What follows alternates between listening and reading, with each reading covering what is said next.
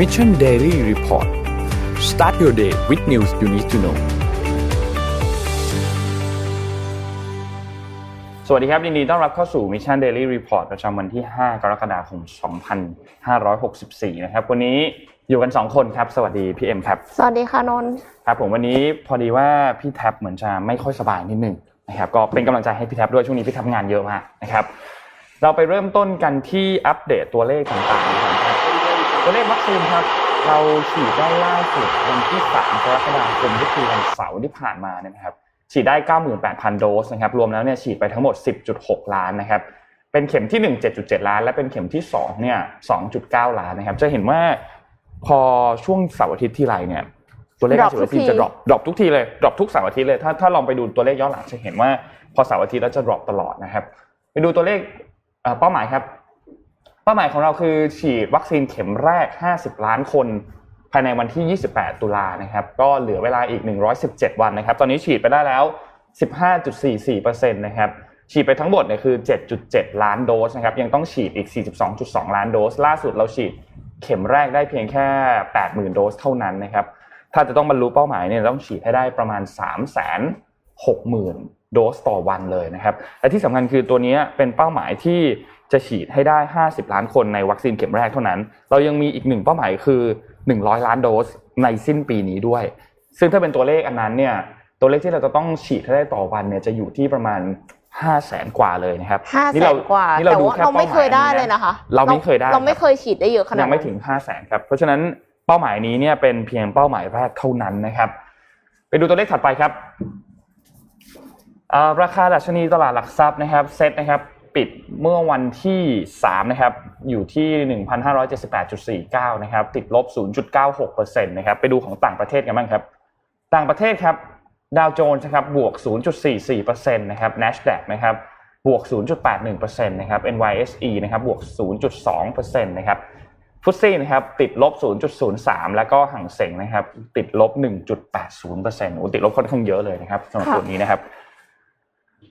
ราคาน้ำมันดิบครับเดี๋ยววันนี้เราจะพูดคุยกันเรื่องราคาน้ำมันดิบด้วยนะครับอันนี้เป็นราคาน้ำมันดิบประจำวันที่ 4 กรกฎาคมนะครับ West Texas Intermediate ติดลบ 0.09%เล็กน้อยนะครับและ Brent crude oil นะครับบวกขึ้นมาค่อนข้างเยอะ 0.44%นะครับเดี๋ยวเราจะมาคุยกันด้วยวันนี้นะครับเพราะว่าเรามีข่าวอัปเดตเรื่องของการประชุมของ OPEC Plus ด้วยนะครับราคาทองคำครับติดบวก 0.59%นะครับอยู่ที่ 1,787.31 นะครับและสุดท้ายครับ ราคาคริปโตเคอเรนซีครับติดบวกเกือบทั้งหมดนะครับยกเว้นดอ g คอยตัวสุดท้ายนะครับบิตคอยน์นะครับอยู่ที่ 30,000 ประมาณ 35,000นะครับ Ethereum ครับบวกขึ้นมา 3.96% Binance บวกขึ้นมา 2.51%นะครับ Cardano นะครับบวกขึ้นมา 0.91%แล้วก็ Dogecoin ติดลบ 0.15%ครับนี่เป็นตัวเลขการอัปเดตภาพรวมทั้งหมดนะครับของเศรษฐกิจแล้วก็ตัวเลขคริปโตตัวเลขน้ำมันอะไรต่างๆครับ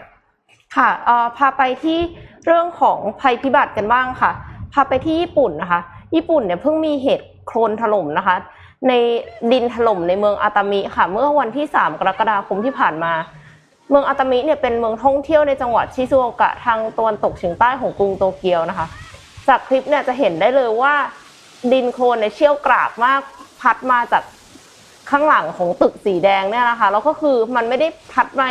เฉพาะดินโคลน แต่ว่าโกยเอาเอ่อรถยนต์แล้วก็บ้านเรือนหลายหลังนะคะทำให้สะพานเนี่ยพังเสียหาย ขณะที่ผู้คนเนี่ยก็วิ่งหนีเอาตัวรอดค่ะ เหตุโคลนถล่มครั้งใหญ่นี้เกิดขึ้นหลังจากฝนตกหนักทำให้บ้านเรือนถูกน้ำท่วม แล้วก็โคลนซัดพังมีคนสูญหายไม่ต่ำกว่า 20 คนนะคะ ในขณะที่ทางการเนี่ยก็เตือนประชาชนในพื้นที่ให้อพยพไปในที่ที่ปลอดภัย แล้วก็เร่งออกปฏิบัติการกู้ภัย ช่วยเหลือประชาชนที่ได้รับความเดือดร้อนค่ะ ตอนนี้เนี่ยมีพายุฝนกระหน่ำหลายพื้นที่ของญี่ปุ่นตั้งแต่ต้นสัปดาห์แล้วผู้เชี่ยวชาญก็เตือนให้ระวังดินถล่มนะคะ เนื่องจากผิวดินเกาะตัวกันไม่แน่น ก็เลยทำให้ถล่มลงมาอย่างรวดเร็ว นายกรัฐมนตรีโยชิฮิดะซุงะก็เรียกประชุมฉุกเฉินเพื่อที่จะรับมือแล้วก็ช่วยเหลือประชาชน แต่ว่าเหตุการณ์เนี้ยเหมือนเป็นเหตุการณ์ที่มีขึ้นทุกๆปีครับหมายความว่า ช่วงฤดูมรสุมเนี่ยค่ะ มันจะกินเวลานานหลายสัปดาห์แล้วก็มักจะเกิดน้ำท่วมฉับพลัน หรือว่าดินถล่มเป็นประจำอยู่แล้วอืมทำให้หน่วยงานท้องถิ่นต้องสั่งอพยพประชาชนน่ะออกจากพื้นที่เสี่ยงเราก็มีกำลังสั่งให้ประชาชนอพยพแล้วในพื้นที่ของจังหวัดคานากาวะ ชิบะ แล้วก็ชิซุโอกะ จนถึงขณะนี้ยังไม่มีรายงานคนไทยได้รับบาดเจ็บหรือเสียชีวิตจากภัยพิบัติครั้งนี้ แต่ว่าทางสถานเอกอัครราชทูตไทยเนี่ยก็ข อให้ติดตามประกาศเตือนภัยพิบัติ แล้วก็การอพยพของทางการญี่ปุ่น และส่วนราชการท้องถิ่นอย่างใกล้ชิดนะคะ รวมถึงระมัดระวังกรณีที่อาจเกิดดินถล่มน้ำท่วม แล้วก็ระดับน้ำในแม่น้ำสูงขึ้นตามมาด้วยค่ะ กรณีฉุกเฉินก็สามารถติดต่อฮอตไลน์ของสถานเอกอัครราชทูตไทยได้นะคะเดี๋ยวเอ็มแปะหมายเลขโทรศัพท์ไว้ในคอมเมนต์แต่ว่าก็คือหวังว่าจะไม่เกิดเหตุการณ์รุนแรงขนาดนี้ โดยที่ยังไม่ได้เตรียมรับมืออีก ครับค่ะอย่างเป็นเป็นภาพเป็นภาพที่เราเห็นค่อนข้างบ่อยเนาะสำหรับสำหรับที่ที่นี่แล้วก็น่ากลัวมากนะใช่ค่ะถ้าคือถ้าถ้าเห็นนึกไม่ออกเลยว่าภาพถ้าตัวเองอยู่ตรงนั้นจะทำยังไงอะครับเพราะว่าถ้าวิ่งหนีก็คือโดนโดนโคลนพร้อมบ้านมีอันนี้คือบ้านและที่ดินนะคะอืมบ้านและที่ดินเนี่ยซัดเลยนะคะ ใช่น่ากลัวมากครับที่น่ากลัวมากเอ่อขอพาไปที่ข่าวของอัปเดตราคาน้ำมันกันเลยดีกว่าครับ เรื่องของราคาน้ำมันนะครับตอนนี้เนี่ยอย่างที่ทุกคนเห็นครับว่าทั้ง West Texas แล้วก็ทั้ง Brent crude oil เนี่ยอยู่ที่ราคาประมาณ 75ถึง76 ดอลลาร์ต่อ1บาร์เรลนะครับทีนี้มันเกิดอะไรขึ้นบ้างในการประชุมล่าสุดที่เกิดขึ้นในวันศุกร์ครับเมื่อวันศุกร์นี้เนี่ยเป็นการประชุมในกลุ่ม OPEC Plus นะครับซึ่งหลาย ๆ ฝ่ายเนี่ยก็คาดการณ์กันเป็นไปตามการประชุมอยู่แล้ว ก็คือคาดว่าน่าจะมีการเพิ่มกำลังการผลิตเพิ่มเติมค่ะขึ้นมา ซึ่งเป็นเรื่องปกติ เพราะว่าหลาย ๆ ประเทศเริ่มมีการคลายล็อกดาวน์กันแล้วอืมพอคลายล็อกดาวน์กันปุ๊บ ก็แน่นอนเศรษฐละจมันก็โตขึ้นก็เนาะโตขึ้นกลับมาเขาก็ต้องผลิตน้ำมันเพิ่มขึ้นมา เพื่อตอบรับกับความต้องการน้ำมันอันนั้นใช่ไหมครับทีนี้ในการประชุมเมื่อวันศุกร์ที่ผ่านมาเนี่ยหลังจากที่พบว่าราคาน้ำมันดิบมันเพิ่มเติมขึ้นไปสูงที่สุดประมาณในรอบ 3 ปีเลยนะครับ แล้วพบว่า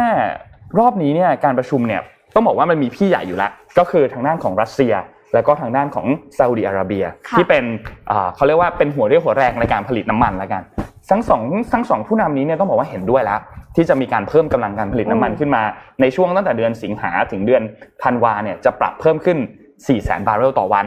แต่ทีนี้การประชุมในวันนั้นเนี่ยสรุปแล้วสุดท้ายเนี่ยต้องล่มไปก่อนครับและนัดประชุมใหม่กันอีกครั้งหนึ่งในวันนี้ก็คือวันจันทร์สาเหตุที่ล่มเนี่ยเพราะว่ากลุ่มสมาชิกเนี่ยนะครับ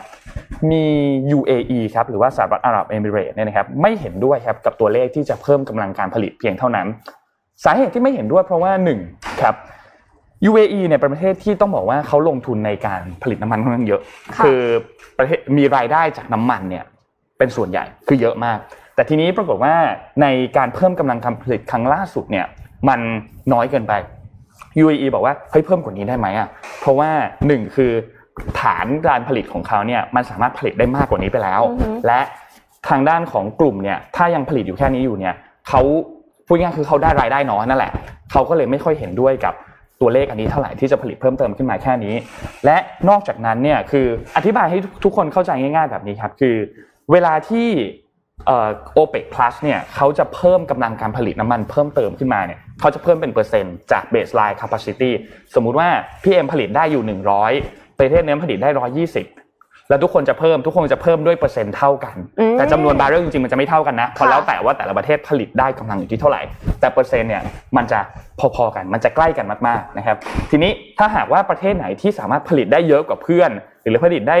เร็วขึ้นเนี่ยเขาก็จะเสียเปรียบ เพราะว่าตัวเลขมันถูกจำกัดด้วยเปอร์เซ็นต์ที่มันเท่ากัน ทีนี้เขาก็เลยมีการเรียกร้องให้เอ่อเขาเรียกว่าเหมือนจัดการเรื่องสเกดูตัวนี้ใหม่ได้ไหม ให้ประเทศนั้นเนี่ยผลิตได้เยอะขึ้นตามกำลังผลิตของเขาได้ไหมเพื่อตอบสนองกับตลาดตอนนี้ด้วย แล้วก็ทำรายได้เข้าประเทศตัวเองเพิ่มเติมมากขึ้นด้วย ทีนี้พอทางด้านของ UAE ไม่เห็นด้วยเนี่ยนะครับ มันก็เลยต้องล้มโต๊ะการเจรจาไปก่อน แล้วก็พักการประชุม และประชุมอีกครั้งหนึ่งในวันจันทร์นะครับ แต่อย่างไรก็ตามครับหลังจากนั้นเนี่ยนะครับทางด้านของสหรัฐอาหรับเอมิเรตส์ครับซึ่งเป็นรัฐมนตรีกระทรวงพลังงาน แล้วก็ infrastructure เนี่ยนะครับคุณซูเฮลอัลมัสรูอีนะครับก็ได้บอกกับทางด้านของ CNBC บอกว่า for us it wasn't a good deal ก็คือสำหรับพวกเราแล้วเนี่ยมันไม่ใช่ดีลที่ดีเท่าไหร่ แต่อย่างไรก็ตามเราก็จะสนับสนุนทางด้านของผู้นำกลุ่ม OPEC Plus ก็คือทางด้านของซาอุดิอาระเบีย แล้วก็ทางด้านของรัสเซียนะครับที่จะเพิ่มกำลังการผลิต อันนี้แต่ก็อยากให้มีการเจรจากันถึงตัวเลขที่มัน ยุติธรรมมากกว่านี้เขาอยากเพิ่มกำลังผลิตมากกว่านี้นั่นแหละพูดง่ายๆนะครับทำให้ราคาน้ำมันนะตอนนี้ถ้าเราดูในระยะสั้นเนี่ยมีความเป็นไปได้ว่าถ้ายังตกลงกันไม่ได้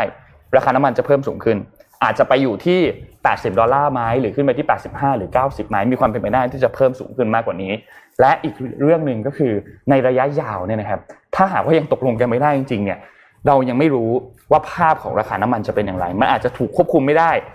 อาจจะพุ่งขึ้นไปเลยก็ได้ หรืออาจจะตกลงไปแบบที่เราเคยเห็นในช่วงเวลาก่อนหน้านี้ก็เป็นไปได้เหมือนกัน เพราะฉะนั้นระยะยาวเนี่ยต้องดูอีกทีนึงแต่ระยะสั้นคาดว่าราคาน้ำมันน่าจะ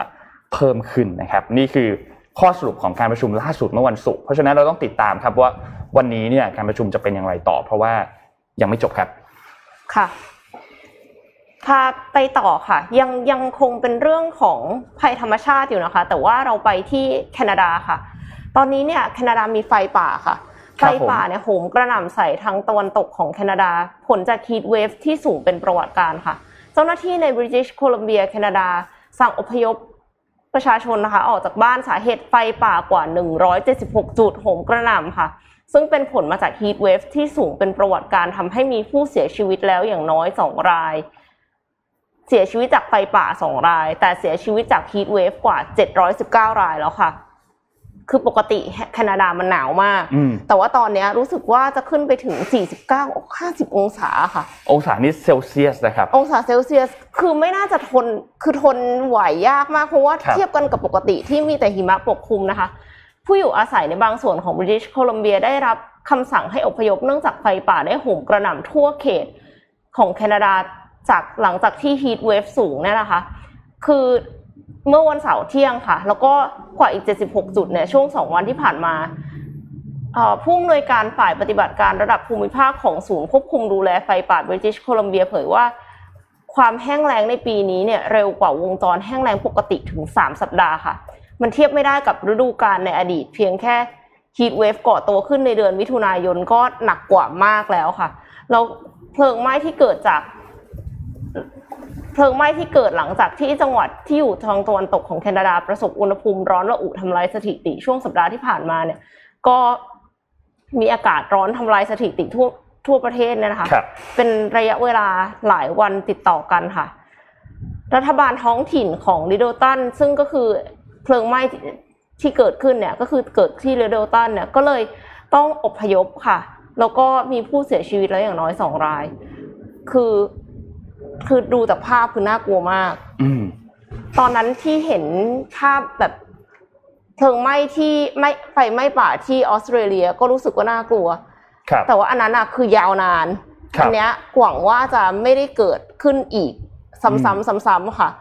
คือกลัวเหมือนกันเพราะว่าฮีทเวฟมันเหมือนกับ มันไม่น่าจะไปเร็วหรือเปล่านะ ใช่ มันน่าจะแต่ภาพมันน่ากลัวมาก แล้วก็ตัวเลขอุณหภูมิเนี่ยมันมันสูงมากจริง ๆ นะครับ ใครที่อยู่ในพื้นที่บริเวณตรงนั้นเนี่ยก็ระมัดระวังตัวด้วยนะครับ แล้วก็ติดตามเขาเรียกว่าติดตามข้อมูลจากทางด้านของทั้งภาครัฐเอง แล้วก็ในพื้นที่ตรงนั้นเองว่าเขาประกาศว่าต้องอพยพมาหรือต้องทำอย่างไรใช่ค่ะนรับแล้วในฝั่งของฟลอริดาค่ะจำคอนโดได้ไหมคะคอนโดที่ว่าถล่มลงมาค่ะอืมแล้วก็มีผู้เสียชีวิตประมาณ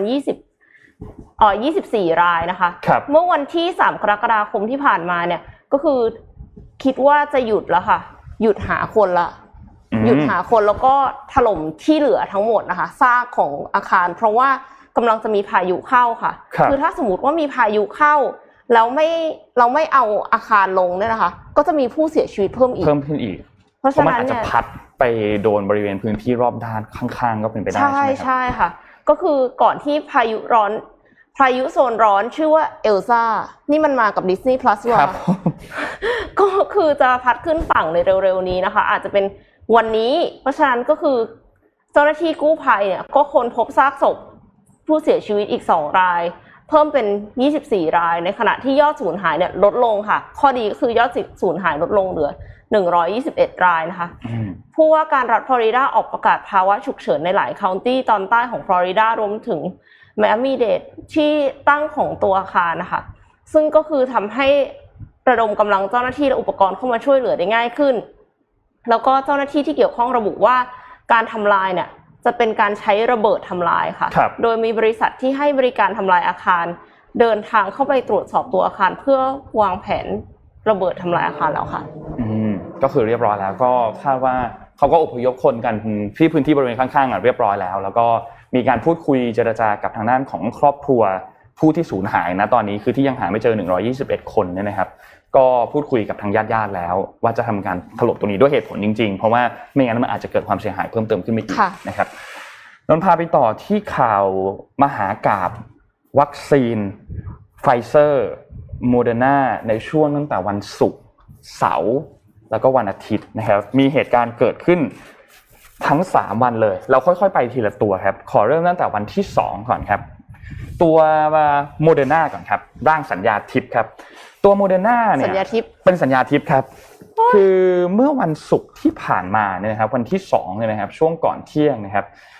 นายแพทย์บุญวนาสิงห์ครับจากทางด้านบริษัทธนบุรีเฮลท์แคร์กรุ๊ปจำกัดนะครับ ได้มีข้อกังวล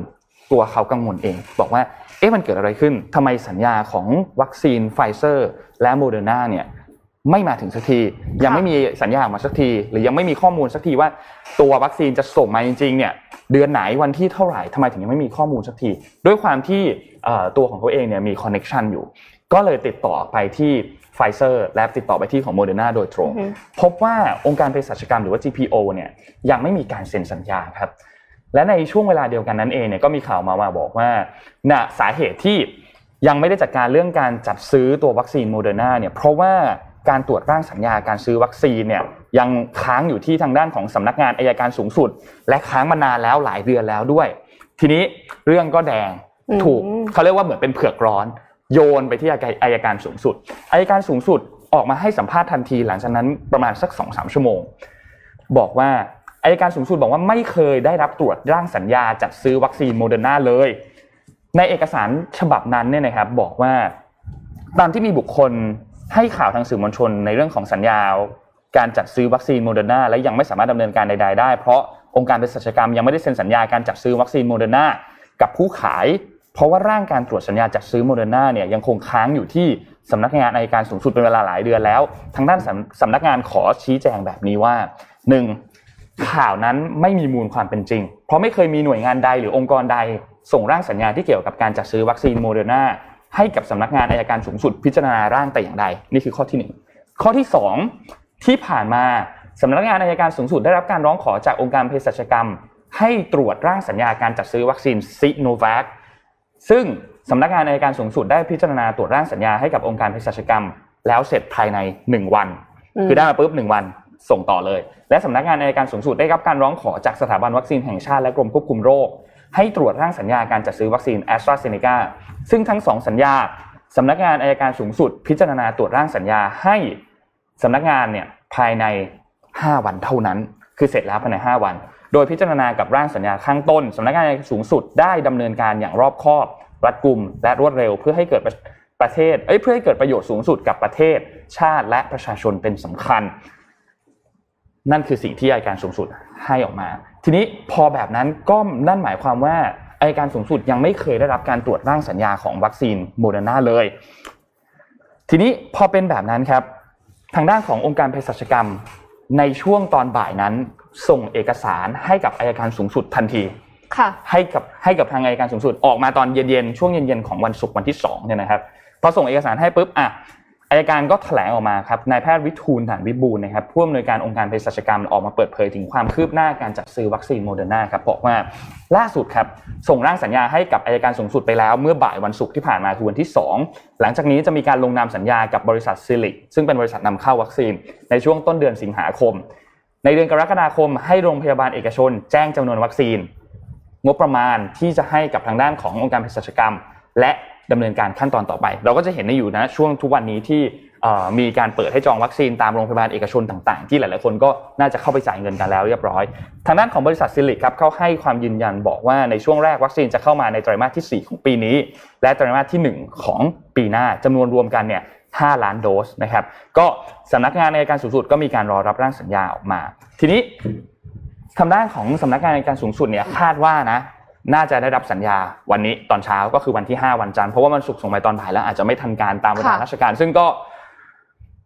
นั่นแหละครับ เราหยุดเสาร์อาทิตย์ครับ เราต้องรอ สุดท้ายสัญญาได้มาวันวันที่ 5 ก็คือวันนี้นะครับ ก็จะมีการพิจารณาตรวจร่างสัญญากัน เช่นเดียวกันกับสัญญาของการซื้อวัคซีนไฟเซอร์นะครับ ได้ตรวจร่างสัญญาจากกรมควบคุมโรคเรียบร้อยแล้ว ใช้เวลาทั้งสิ้นเนี่ย 4 วัน ทีนี้โมเดอร์นาครับ ออกมาบอกครับ ได้ส่งอีเมลตอบกลับกลับมาทางองค์การเภสัชกรรมบอกว่า ตอนนี้เนี่ยโมเดอร์นาได้รับการติดต่อจากหลายประเทศมากๆ ในการจัดซื้อวัคซีน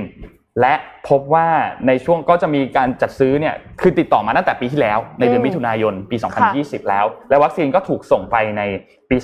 2021 ซึ่งมีอยู่อย่างจำกัดมากๆเขาก็ผลิตของเขาเต็มที่ และระบุเพิ่มเติมว่า เราไม่มีวัคซีนส่งให้ได้ก่อนไตรมาสที่ 4 ของปี 2021 แน่นอน โดยโมเดอร์นาได้ติดต่อไปยังประเทศอื่นๆ เพื่อพูดคุยถึงการจัดส่งวัคซีนในช่วงเดือนมกราคมปี 2022 เป็นที่เรียบร้อยแล้ว และขอให้องค์การเภสัชกรรมคอยติดตามข่าวกับทางบริษัทหากสนใจที่จะสั่งซื้อวัคซีนที่จะส่งในปี 2022คือนี่คือสถานการณ์ล่าสุดครับ แปลว่าถึงอย่างไรก็ตามที่จ่ายเงินไปแล้วเนี่ย ก็ไม่ได้ใช่ไหมคะปีเนี้ย อืม เป็นไปได้คิดถ้าจากที่โมเดอร์นาตอบอีเมลทางด้านขององค์การเภสัชกรรม ล่าสุดเนี่ยคือแบบนั้น แล้วถ้าอย่างนั้นจะทำยังไงอะคะเดลต้านี่คือหนักหน่วงมาก แล้วบุคลากรทางการแพทย์เรานี่ฉีดซีโนแวคทั้งนั้นเลย ถูกต้องครับ ทีนี้มันมีเรื่องขึ้นมาอีกหนึ่งเรื่องครับที่น่าสนใจมากๆ คือเรื่องเรื่องของการจัดซื้อวัคซีนเนี่ยก็ก็ตัวโมเดอร์นาเนี่ยก็เป็นเรื่องหนึ่งที่พินที่ไม่รู้สิไม่ไม่รู้จะพูดว่ายังไงดี แต่ทีนี้เมื่อคืนนี้ครับมันมีเอกสารประชุมอันหนึ่งหลุดออกมาครับ ซึ่งเป็นการเปิดประชุมในวันที่ 30เอ่อเดือนที่แล้วมิถุนายนที่ผ่านมาเนี่ยนะครับ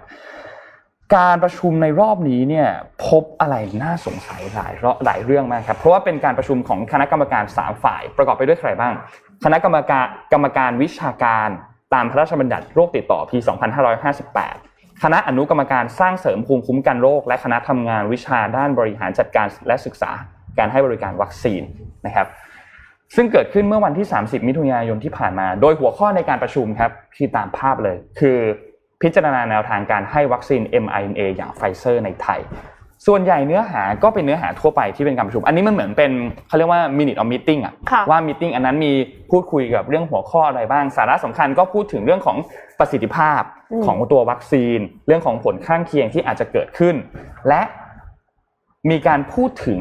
3 กลุ่มครับ กลุ่มแรกคือกลุ่มบุคคลที่อายุมากกว่า 12 แต่ไม่เกิน 18 อันนี้เป็น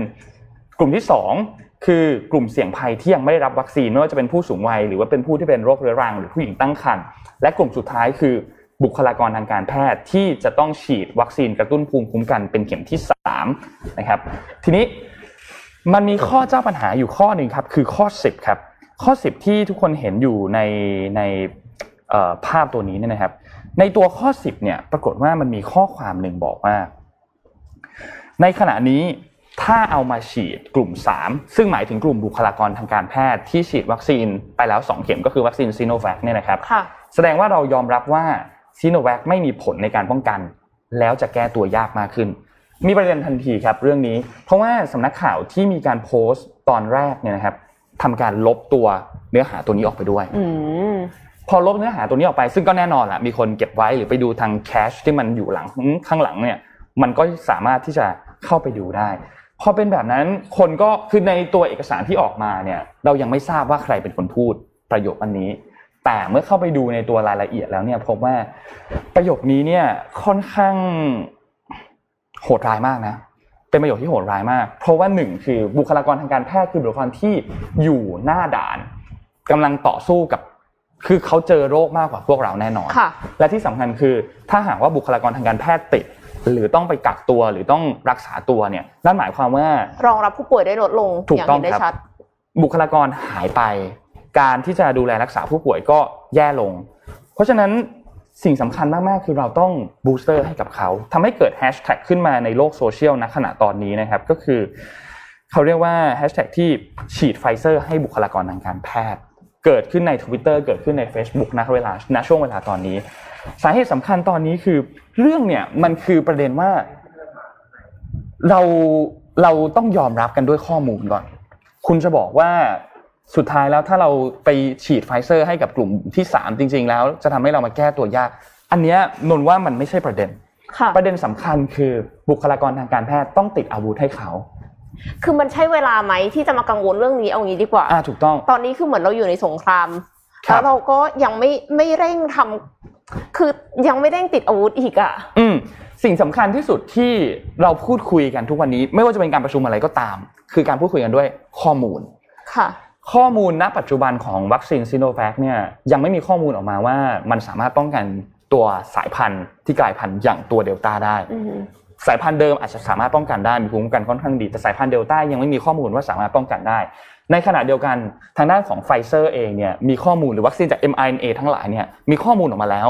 ว่าสามารถป้องกันตัวสายพันธุ์เดลต้าได้ แม้ว่าจะประสิทธิภาพลดลงอือฮึแต่ก็ยังป้องกันได้ ทีนี้ นั่นเป็นจุดสำคัญมากที่บุคลากรทางการแพทย์จำเป็นที่จะต้องได้รับวัคซีนตัวนี้ เอกสารตัวนี้ยังไม่มีใครออกมายืนยันว่าเป็นของจริง มีเพียงที่หลาย ๆสำนักข่าวนะครับ ได้ทำการไปดูข้อมูลณช่วงเวลาวันนั้นว่ามีการประชุมจริง ๆ หรือเปล่า ซึ่งพบว่าจากเอกสารประชุมที่หลุดออกมาเนี่ยจาก Facebook ของกองโรคติดต่อทั่วไปเนี่ยพบว่าในวันนั้นคือวันที่ 30 มิถุนายน ช่วงเวลาตอนบ่ายโมงถึงบ่าย4โมงที่ห้องประชุม เทพยสุวรรณชั้น 5 อาคาร 3 กรมควบคุมโรค มีการประชุมเช่นเดียวกัน เป๊ะเวลาตรงกันเป๊ะนะครับ นั่นเป็นเหตุผลว่าณขณะตอนนี้จึงมีคนออกมามีแฮชแท็กออกมา และมีคนออกมาเรียกร้องเป็นจำนวนมาก ให้ฉีดไฟเซอร์ให้กับบุคลากรทางการแพทย์ เรายังไม่มีคำตอบของเรื่องนี้ยังไม่มีการให้สัมภาษณ์จากบุคคลภายใน หรือว่าบุคคลที่มีชื่ออยู่ในเอกสารตัวนี้เนี่ยว่า เรื่องเหล่านี้เป็นจริงหรือไม่มากน้อยแค่ไหน แต่ว่าก็ต้องติดตามกันต่อไปในวันนี้ครับ ว่าจะเป็นอย่างไรในเรื่องของเอกสารที่หลุดมาเมื่อคืนนี้ครับ ค่ะเฮ้ยก็ค่อนข้างจะเครียดนะคะ อืมไปเรื่องอวกาศกันบ้างค่ะ เผื่อว่าจะตื่นตาตื่นใจกันมากกว่าเดิมนะคะ พาไปดูในส่วนของ Virgin Galactic ค่ะ ก่อนหน้านี้เนี่ยทั้ง Blue Origin แล้วก็ Virgin Galactic ก็แข่งขันกันเรื่องของตลาดการท่องเที่ยวในอวกาศที่กำลังเติบโตนะคะ โดยที่ทั้งสองบริษัทเนี่ยเสนอบริการท่องเที่ยวระยะสั้นเหนือชั้นบรรยากาศของโลก ซึ่งนอกเหนือจากการให้บริการกับนักท่องเที่ยวแล้วทั้งสองบริษัทเนี่ยยังคาดว่าจะให้บริการกับนักวิจัย แล้วก็การใช้งานเพื่อการทดลองต่างๆ จากหน่วยงานของรัฐ และบริษัทที่พัฒนาหรือทดสอบเทคโนโลยีอวกาศอีกด้วย สำหรับทางฝั่ง Blue Origin เองเนี่ยเขาได้ดำเนินการทดสอบเที่ยวบินแบบไม่มีนักบิน 15 เที่ยวบินของจรวดและแคปแคปซูล New Shepard แล้วก็ประกาศไว้ว่าเที่ยวบินแรกเนี่ยจะพร้อมให้ขึ้นไปโดยที่มีเจฟเบโซแล้วก็น้องชายของเขาเนี่ยวันที่ 20 กรกฎาคมนี้ แต่ว่าริชาร์ดแบรนสันค่ะ ออกมาทวีตค่ะ ทวีตวิดีโอนี้เลย เขาบอกว่าเนี่ยความฝันของเขาที่กำลังจะไปเอาที่จะไปอวกาศเนี่ย กำลังจะเป็นจริงแล้วค่ะ ครับ คือ Virgin Galactic เนี่ยจะพาริชาร์ดแบรนสันเนี่ยไปอวกาศในวันที่ 11 กรกฎาคมนี้ครับซึ่งเหลืออีกแค่ 6 วันเท่านั้นเองอืมโดยที่อย่างที่เห็นนะคะ ก็คือมีคณะอื่นๆ หมายถึงว่ามีคนอื่นๆไปด้วยนะคะ มี astronaut ที่เขามีประสบการณ์ไปด้วย หลังจากที่ทำการวิจัยศึกษาวิเคราะห์ออกแบบพัฒนา และทดสอบเครื่องบินอวกาศและจรวดมากว่า 16 ปีค่ะ ก็ เที่ยวบินทดสอบครั้งแรกเนี่ยเป็นภารกิจ Unity 22 นะคะ หรือว่าการทดสอบบินครั้งที่ 22 ของเครื่องบินอวกาศ VSS Unity และเป็นเที่ยวบินที่มีลูกเรือครั้งที่ 4 ของ Virgin ค่ะที่จะมีแบรนสันพร้อมกับลูกเรืออีก 5 คนออกไปสู่อวกาศนะคะ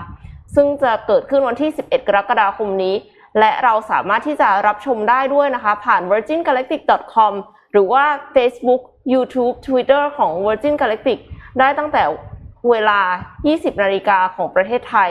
ในวันที่ยี่เอ่อในวันที่ 11 กรกฎาคมนี้ค่ะ แต่ว่าก็อย่างที่ทุกท่านทราบกันดีนะคะ ว่าถ้าสมมติว่าเราอยากที่จะไปอวกาศหลังจากนี้เนี่ย คือเขาจะทำวิดีโอเนี่ยมาเพื่อที่จะโฆษณาอยู่แล้วครับว่าถ้ามันเป็นเชิงพาณิชย์เมื่อไหร่เนี่ย คุณจะได้รับประสบการณ์อะไรบ้างอืมแต่ว่าทุกท่านก็คงทราบกันดีว่าราคาเนี่ย ก็ไม่น้อย ครับ นนท์ก็อาจจะต้องยังรอไปก่อนเนาะ ครับผม คิดว่าถ้าซื้อเที่ยวบินไปอวกาศรอบนี้ อาจจะไม่มีเงินแล้วครับ ในการใช้ชีวิตอีกแล้ว แสดงว่ามีพอที่จะ ไม่น่าพอหรอกครับ คูณคูณร้อยอาจจะยังไม่พอเลยฮะ ก็ติดตามกันต่อไปครับ ค่ะ เอ่อนนท์พาไปต่อกันที่เรื่องของเอ่อภาพรวมไปภาพรวมเรื่องโควิด ให้ทุกคนฟังแล้วกันนะครับ ล่าสุดนะครับสหรัฐเนี่ยเตรียมที่จะมีการบริจาควัคซีนโมเดอร์นาให้กับอินโดนีเซียนะครับ 4 ล้านโดสนะครับ โดยส่งผ่านโครงการ COVAX นะครับ ซึ่งคาดว่าน่าจะส่งให้ได้เร็วที่สุดนะครับ นี่คือสิ่งที่ทางด้านเว็บไซต์ของทำเนียบขาวเนี่ยมีการเปิดเผยออกมานะครับ โดยคุณเจคซัลลิแวนที่ปรึกษาด้าน ความมั่นคงแห่งชาติของสหรัฐนะครับ ก็ได้มีการประกาศวัคซีน ประกาศว่าจะบริจาควัคซีน ซึ่งต้องบอกว่าเป็นหนึ่งในแผนของโจไบเดนที่ต้องการให้ทั้งอินโดนีเซียเองและในภูมิภาคเอเชียตะวันออกเฉียงใต้เองเนี่ยจัดการเรื่องของโควิด -19 ได้สักทีคือยุติการระบาดได้นะครับ ซึ่งก็ส่วนใหญ่จะบริจาคผ่านทางโครงการของ COVAX ซึ่งจริงๆแล้วโอเค ไทยเราเนี่ยไม่ได้เข้าร่วมกับตัวโครงการอันนี้ แต่ว่าเราอยู่ใน list อันหนึ่งของอเมริกาที่จะได้รับบริจาคตัววัคซีนด้วย ตอนนี้ยังไม่รู้ว่าจะเป็นวัคซีนโมเดอร์นาหรือว่าจะเป็นวัคซีนของไฟเซอร์แต่ว่าอยู่ใน list ที่จะได้รับการบริจาคด้วยรู้สึกว่าจะเป็นหลักล้านโดสเหมือนกันนะครับก็ต้องติดตามกันต่อไปว่า คือเราจะได้เมื่อไหร่นะครับ ทีนี้อีกอันหนึ่งครับคือข้อมูลของโควิด -19 ในไทยนะตอนนี้ ทุกคนอาจจะเห็นว่าตัวเลขผู้ติดเชื้อเนี่ยค่อนข้างเยอะ แล้วก็ตัวเลขของผู้เสียชีวิตเองก็สูงขึ้นเรื่อยๆในทุกๆวันด้วยนะครับข้อมูลล่าสุดอันนี้เป็นข้อมูลที่อัปเดตเมื่อวันที่ 25 มิถุนายนจากกรมการแพทย์นะครับ เป็นข้อมูลเกี่ยวกับสถานการณ์ของเตียงในกรุงเทพและปริมณฑลตอนนี้ครับห้องสำหรับผู้ป่วยสีแดงที่เป็นห้อง ICU นะครับความดันห้อง ICU ความดันลบเนี่ยมีผู้ป่วยอยู่เนี่ย295 เตียง ยังมีว่างอยู่อีก 38 เตียงนะครับหอผู้ป่วยวิกฤตที่ดัดแปลงเป็นห้องความดันลบเนี่ยมีผู้ป่วยอยู่ 695 เตียง ยังว่างอีก 54 เตียง ห้อง ICU รวมนะครับมีผู้ป่วยอยู่ 291 เตียง ยังว่างอีก 27 เตียง อันนี้คือสีแดง สีเหลืองครับ ห้องแยกนะครับมีผู้ป่วย 3,475 เตียงนะครับยังว่างอีก 458 เตียงนะครับห้องสามัญมีผู้ป่วย 7,110 เตียงนะครับยังว่างอีก 1,406 เตียงนะครับและสุดท้ายครับผู้ป่วยสีเขียวครับมีผู้ป่วยที่อยู่ครองเตียงอยู่ 1,417นะครับแล้วยังมีว่างอีก 3,063 เตียง และมีเตียงสนามครับที่มีผู้ป่วย 2,586 ยังว่างอีก 778 อันนี้คือข้อมูลนะวันที่ 25 มิถุนายนนะครับ ซึ่งยังยังไม่มีข้อมูลล่าสุดออกมา ถ้าข้อมูลล่าสุดออกมาคาดว่าก็คงลดลงไปมากกว่านี้อีกเยอะนะครับ เพราะว่าหนึ่งคือยอดของผู้ที่รักษาหายน้อยกว่ายอดผู้ที่เป็นผู้ป่วยใหม่เข้ามา แล้วก็ตัวเลขผู้เสียชีวิตก็ยังคงทำนิวไฮต่อเนื่องเรื่อยๆนะครับ ตอนนี้ ที่กรุงเทพปริมณฑลเนี่ยยังมีตัวเลขเพิ่มสูงขึ้น แต่ในขณะเดียวกันตัวเลขที่บริเวณต่างจังหวัดเอง ก็เพิ่มสูงขึ้นเช่นเดียวกัน ซึ่งคาดว่าอาจจะมาจากการที่มีคนเดินทางออกไป จากกรุงเทพปริมณฑลออกไปต่างจังหวัดด้วยนะครับทีนี้ในเรื่องของสายพันธุ์ที่เราต้องระวังตอนนี้เนี่ยข้อมูลล่าสุดที่อัปเดตจนถึงวันที่ 27 มิถุนายนเนี่ยนะครับ ส่วนใหญ่ที่เจอยังคงเป็นสายพันธุ์อัลฟาอยู่ก็คือสายพันธุ์จากอังกฤษนะครับ แล้วก็มีสายพันธุ์อินเดียเพิ่มเติมขึ้นมาในปริมาณที่เยอะขึ้นอยู่ที่ประมาณ 10 กว่าเปอร์เซ็นต์แล้ว ก่อนหน้านี้ไม่ถึง 10 ตอนนี้ก็เกิน 10 ขึ้นมาแล้วนะครับ แล้วก็มีสายพันธุ์เบต้าที่เป็นสายพันธุ์แอฟริกาใต้เนี่ยเพิ่มเติมขึ้นมาเล็กน้อยด้วยเช่นเดียวกัน เพราะฉะนั้นเพราะฉะนั้นตอนนี้ยังคงน่าเป็นห่วงอยู่นะครับ ทีนี้อีกเรื่องหนึ่งครับคือที่อังกฤษครับที่สหราชอาณาจักรนะครับทางด้านของ อังกฤษเนี่ยได้มีการประกาศออกมาครับจากคุณโรเบิร์ตเจนริกนะครับซึ่งเป็น Housing Secretary นะครับเขาออกมาบอกว่าในวันที่ 19 กรกฎาคมที่จะถึงนี้เนี่ยอังกฤษนะครับจะมีการเขาเรียกว่าเอาตัวกฎเนี่ยออกแล้วกฎในที่นี้เนี่ยคือคนจะใส่หน้ากากหรือไม่ใส่หน้ากากแล้วแต่คุณละเพราะว่าเขาจะมีการยกระดับมาตรการขึ้นมาให้มันเบาลงแล้วจากมาตรการก่อนหน้านี้เนี่ยถูกกดมาให้แน่นขึ้นมากๆเพราะว่าเขาพบเรื่องของตัว สายพันธุ์ใหม่ด้วย พบเรื่องของคลัสเตอร์ใหม่ด้วย แต่หลังจากที่อังกฤษเนี่ยสามารถควบคุมสถานการณ์ได้ดีขึ้นก็จะมีการลดมาตรการพวกนี้ออกไปแล้วด้วยนะครับ ซึ่งคาดว่าจะเริ่มต้นเนี่ยวันที่ 19 นี้นะครับเขาก็ให้สัมภาษณ์กับผ่านทาง Sky News นะครับเขาก็บอกว่ามันจะเป็น matters of personal choice ละแต่จริง ๆ อังกฤษอะค่ะผู้ผู้ติดเชื้อรายวันเนี่ยยังสูงอยู่นะคะแต่ว่าดูจากกราฟมันแบบมันกลับขึ้นมาอีกอะ อืมอันนี้เป็นข้อมูลที่เขาเพิ่งให้สัมภาษณ์มาเมื่อช่วงวันหยุดที่ผ่านมานี่เอง ค่ะคือคือก็คงเป็นอัปเดตล่าสุด แต่ว่าประเด็นมันอยู่ตรงที่ว่ามันเข้าใจว่าคือจำนวนผู้เสียชีวิตอะมันน้อยลง คือหมายความว่าจำนวนผู้ติดเชื้อเนี่ยมันมากขึ้น แต่ว่าจำนวนผู้เสียชีวิตมันน้อยลงอย่างเห็นได้ชัด เพราะฉะนั้นเขาก็เลยอาจจะรู้สึกว่ามันไม่ได้มันไม่ได้รุนแรงขนาดนั้น แล้วก็อาจจะคิดว่า จริง ๆ เราต้องอยู่กับมันหมายความว่าเหมือนที่สิงคโปร์หยุดนับจำนวนผู้ติดเชื้อ แต่ว่านับจำนวนคนครองเตียงแทนครับ ซึ่งนั่นเป็นอีกอันหนึ่งที่ทางด้านของแพทย์หลาย ๆ หลาย ๆ คนที่อยู่ในอังกฤษเนี่ยเขาก็ให้สัมภาษณ์บอกว่า คือจริง ๆ แล้วเนี่ยเรื่องกฎของการใส่หน้ากากออกจากบ้านเนี่ยเขาก็อยากที่จะให้มันอยู่ตลอดทั้งเดือนนี้ในเดือนกรกฎาคมในเดือนตุลาเนี่ยนะครับยาวไปเลยแต่สุดท้ายแล้วเนี่ยน่าจะมีการ เปลี่ยนกฎในวันที่ 19 นี้ ซึ่งแน่นอนว่าสถานการณ์ต่างๆเนี่ยก็ต้องรอติดตามไปจนถึงวันที่ 19 ด้วยนะครับว่าจะเป็นอย่างไรต่อ และจะมีการ lift ตัว restriction ตัวนี้ขึ้นมาจริง ๆ หรือเปล่านะครับแต่อะไรก็ตามครับเขาก็บอกว่าอาจจะมีเคสที่เพิ่มเติมสูงขึ้นมานะช่วงเวลาตอนนั้น หลังจากที่มีการลดตัวกฎพวกนี้ต่างๆออกไปเนี่ยแต่ว่าสถานการณ์ตอนนี้เนี่ยเราค่อนข้างที่จะ คือ we learn to live with the virus ก็คือเราเริ่มเรียนรู้ที่จะใช้ชีวิตอยู่กับไวรัสแล้ว แล้วก็ให้ทุกคนเนี่ยมีความระมัดระวังตัวเพิ่มเติมขึ้นมาด้วย หลังจากที่มีการยกระดับของกฎอันนี้ออกไปเนี่ยนะครับซึ่งก็ต้องรอติดตามดูอีกทีหนึ่งครับว่าสุดท้ายตัวกฎอันนี้ถูกบังคับใช้แล้ว แต่ประชาชนที่อยู่ในประเทศตรงนั้นเนี่ยจะเลิกใส่หน้ากากจริงไหมหรือจะยังคงใส่อยู่เพราะระมัดระวังตัวอยู่ก็ต้องติดตามต่อไปครับค่ะ แต่ว่าประเทศเราเนี่ยก็ยังคงคือผู้ติดเชื้อเนี่ยเพิ่มขึ้นหลากหลายพันต่อวันตลอดเวลานะคะ เพราะฉะนั้นก็ จริง ๆ แล้วอะไม่รู้ด้วยซ้ำว่ามันควรจะเพิ่มมากกว่านี้อีกหรือเปล่า ถ้าสมมติว่าเราตรวจได้เยอะ ดังนั้นเนี่ยเราก็ยังต้องอยู่บ้าน แล้วก็คือ work from home มากที่สุดเท่าที่จะทำได้ถูกต้องถ้าอยาคกรับกินอะไรก็ต้องต้องสั่งต้องสั่ง food delivery นะคะ ก็สั่ง Robin Hood มาอย่างเงี้ย ก็คือจะช่วยจะทำให้ช่วยร้านอาหารได้ด้วยเนาะและอีครับกผมอย่างหนึ่งตัวเราเองอะค่ะ เราก็จะได้เหมือนยังรู้สึกยังรู้สึกว่าชีวิตโอเคอะ เพราะว่ายังได้กินสิ่งที่อร่อยใช่ไหมครับ ซึ่งต้องบอกว่าตอนนี้เนี่ยโรบินฮูดเนี่ยนะครับเขามีการร่วมกับทางด้านของ AIS ทุกคนสามารถเข้าไปกรอกโค้ด love AIS นะครับที่เห็นอยู่ทางด้านขวาล่างเห็นไหมครับ L O V E AIS นะครับเพื่อ save ร้านเล็กที่คุณรักครับ ตอนนี้เนี่ยลูกค้าโรบินฮูดเนี่ยมากกว่า1ล้านรายเนี่ยมีการร่วมส่งกำลังใจช่วยร้านอาหาร คือบนแพลตฟอร์มตอนนี้เขามี1นึ่งแสนร้านแล้วนะครับ ที่อยู่บนแพลตฟอร์มของ Robinhood นะครับแต่ค่ะต้องบอกว่าอย่างที่ทุกคนเห็นครับเราพยายามที่จะให้ความช่วยเหลือให้ได้มากที่สุด เพื่อช่วยเหลือร้านเล็กๆของเรา ที่เราชอบมากๆที่อยู่ใกล้ๆบ้านเราเนี่ยให้เขาสามารถที่จะเอาตัวรอดจากวิกฤตครั้งนี้ไปได้ และเมื่อทุกอย่างมันกลับมาเป็นปกติ เราจะได้กลับไปนั่งกินที่ร้านเล็กๆ ที่เราชอบจริงๆได้ถ้าเราไม่อุดหนุนเขาตอนนี้เนี่ยเขาไม่กลับมาเปิด ทีนี้ถูกต้องเราก็เดือดร้อนอีกจริงไหมคะ ใช่ เพราะฉะนั้น AIS เนี่ยเขาก็เลยมีการจับมือร่วมกับทางด้านของ Robinhood นะครับ โดยตั้งแต่วันที่ 1 กรกฎาคมนี้ จนถึงวันที่ 31 กรกฎาคมนี้เนี่ยแจกโค้ดครับ ซื้อ 100 บาท ลด 50 บาท และแจกวันละ 3,000 โค้ดครับ ทุกคนสามารถเข้าไปใช้ตัวโค้ดตัวนี้ได้เลยนะครับ ถ้าหากว่าใครที่จริง ๆ ก็สั่งอาหารอยู่แล้ว หรือว่าล็อกดาวน์ครัวที่บ้านเหมือนพี่ปิ๊กเนี่ย ก็ช่วยกันสั่งอาหารผ่านโรบินฮูช่วยกันได้นะครับโรบินฮูและ AIS เนี่ยเขาก็ขอร่วมเป็นส่วนหนึ่งในการช่วยเหลือผู้ประกอบการตัวเล็กนะครับและที่สำคัญคือเปิดกว้างทุกเครือข่ายเลยนะครับไม่ว่าคุณจะเป็นลูกค้าของ AIS หรือไม่ได้เป็นเนี่ยยังสามารถใช้โค้ดตัวนี้ได้ตลอดเดือนกรกฎาคมเลย ก็เอาใจช่วยร้านเล็ก ๆ กันครับเพราะว่าช่วงเวลาตอนนี้เป็นช่วงเวลาที่ลำบากจริงๆนะครับค่ะไปต่อกันที่เรื่องของอินเทอร์เน็ตกันบ้างค่ะ คือ เนี่ยอย่างจะสั่งโรบินฮูดอย่างเงี้ยครับ ถ้าไม่มีอินเทอร์เน็ตก็จบละจริงไหมคะ ถูกต้องครับ คือมันก็มันก็เป็นความยากลำบากอีกแบบหนึ่งในพื้นที่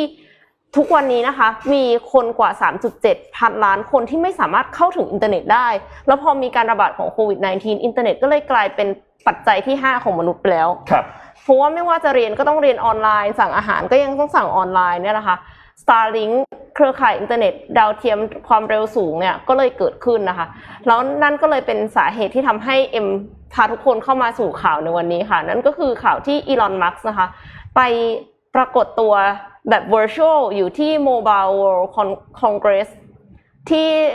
สเปนค่ะ ที่บาร์เซโลนาที่สเปนเนี่ยแล้วอีลอนมัสก์ก็พูดถึงประเด็นของ Starlink ค่ะ โครงข่ายอินเทอร์เน็ตความเร็วสูงเนี่ยนะคะ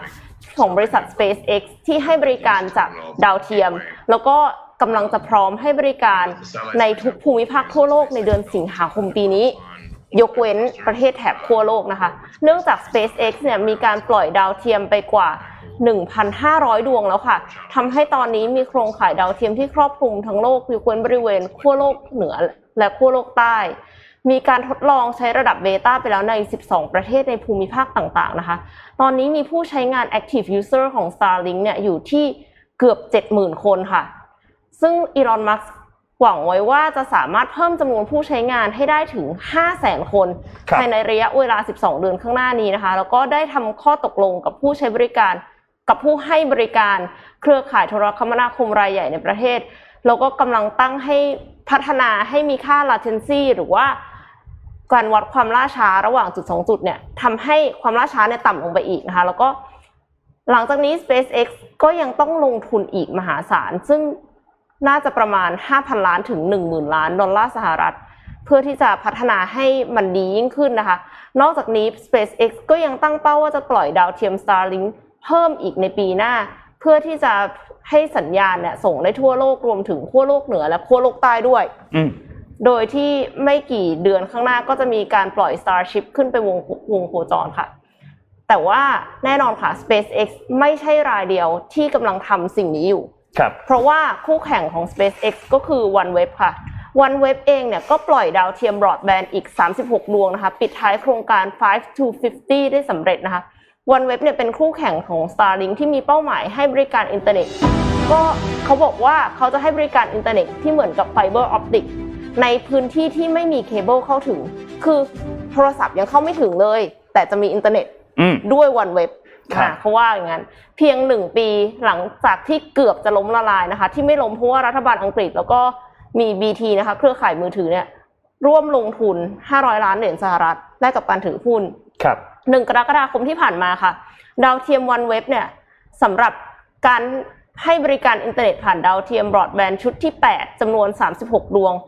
ถูกปล่อยขึ้นไปบนวงโคจรของโลกสำเร็จแล้วค่ะ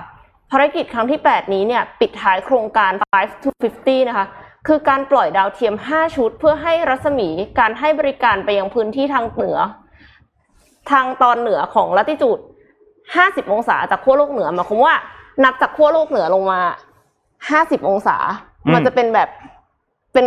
วงกลมอย่างเงี้ยนะคะ โดยที่จะครอบคลุมพื้นที่ให้บริการในภูมิภาคยุโรปเหนือ สหราชอาณาจักรกรีนแลนด์ไอซ์แลนด์อลาสกาและแคนาดาค่ะ ด้วยดาวเทียมวงโคจรต่ำที่เพิ่งปล่อยเนี่ยรวมกันทั้งหมดแล้วเนี่ยที่มีโคจรอยู่รอบโลกเนี่ย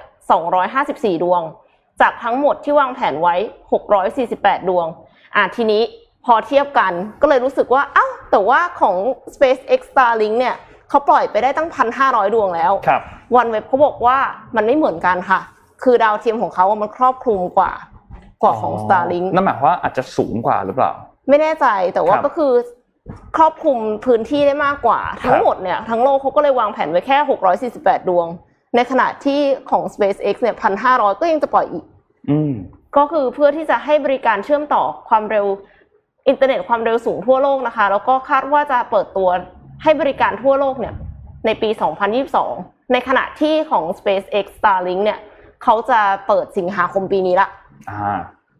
ก็ลุ้นให้ทั้งสองเจ้าทำสำเร็จโดยเร็วนะคะ เพราะว่ายังไง connectivity ด้วยสัญญาณอินเทอร์เน็ตความเร็วสูงเนี่ยก็มีส่วนสำคัญในการนำเทคโนโลยีมาใช้ค่ะครับอนึกถึงว่าถ้าสมมติ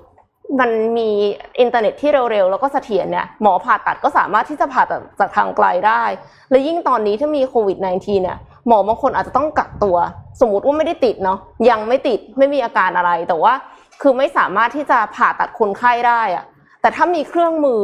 ที่ทำให้หมอผ่าตัดสามารถที่จะผ่าตัดจากทางไกล อาจจะอยู่ในที่ที่ไม่ต้องมีคนอื่นเลย แต่ว่าสามารถผ่าตัดได้เนี่ย ก็น่าจะช่วยเหลือคนได้อีกเยอะมากเลยค่ะครับไอตัว SpaceX เนี่ยจริงๆมันอธิบายเพิ่มเติมให้ทุกคนฟังแบบนี้ครับ คือเรื่องของตัวดาวเทียมเนี่ยด้วยด้วยความที่เมื่อกี้ที่ถามเนี่ยเพราะว่าส่วนใหญ่แล้วเนี่ยดาวเทียมที่เรามีอยู่ณตอนนี้เนี่ย ที่ที่เวลาเราไปตามพื้นที่ต่างๆ อย่างเข้าไปนั่งเรือ แล้วมันไม่มีเสาสัญญาณไม่มีอะไรเนี่ยมันเราก็ใช้อินเทอร์เน็ตจากดาวเทียมนั่นแหละค่ะแต่ว่าจะสังเกตว่ามันช้ามากกว่าจะใช่กดเข้าอะไรทีเนี่ยมันก็จะช้ามากนั่นเป็นสาเหตุมาจากที่คือมือด้วยความที่ดาวเทียมมันอยู่สูงมากพอมันอยู่สูงมากสัญญาณที่มันส่งส่งลงมาเนี่ยภาตามภาษาง่ายๆ คือมันก็จะมีความ delay อยู่แล้วค่ะเรื่องของ ping เรื่องอะไรมันก็ค่ามันจะค่อนข้างสูง เพราะฉะนั้น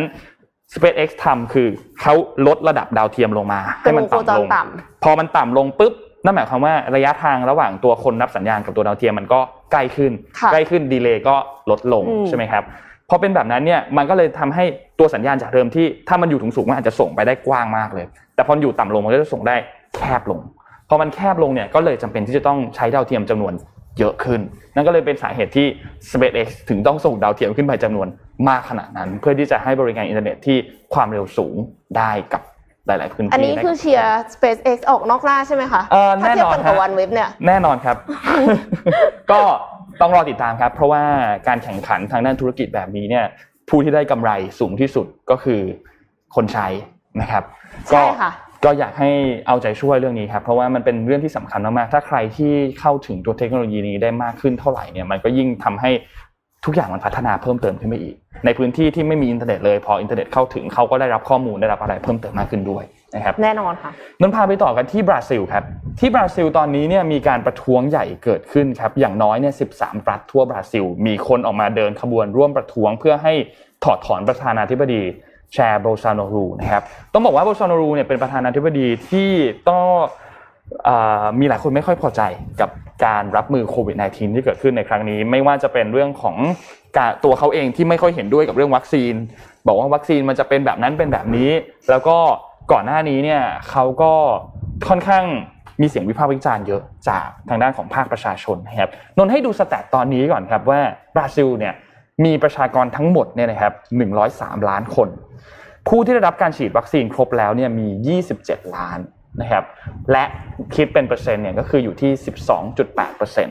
ะครับ นั่นหมายความว่าตอนนี้บราซิลยังฉีดวัคซีนได้ยังไม่สูงมาก นะครับอ๋อประชากรทั้งหมดเนี่ยคือ 211 ล้าน แต่ที่ได้รับการแจกจ่ายเนี่ยคือ 100 ล้าน ฉีดไปแล้ว 27 ล้าน คิดเป็น 12.8%นะครับ ถ้าหากเทียบกับอาร์เจนตินาหรือเทียบกับบราซิล เออเทียบกับสหรัฐอเมริกาเองเนี่ย โอเค ประชากรเยอะกว่าอาร์เจนตินา น้อยกว่าสหรัฐอเมริกา แต่ว่ายังฉีดวัคซีนได้ค่อนข้างน้อยนะครับ นั่นก็เป็นสาเหตุที่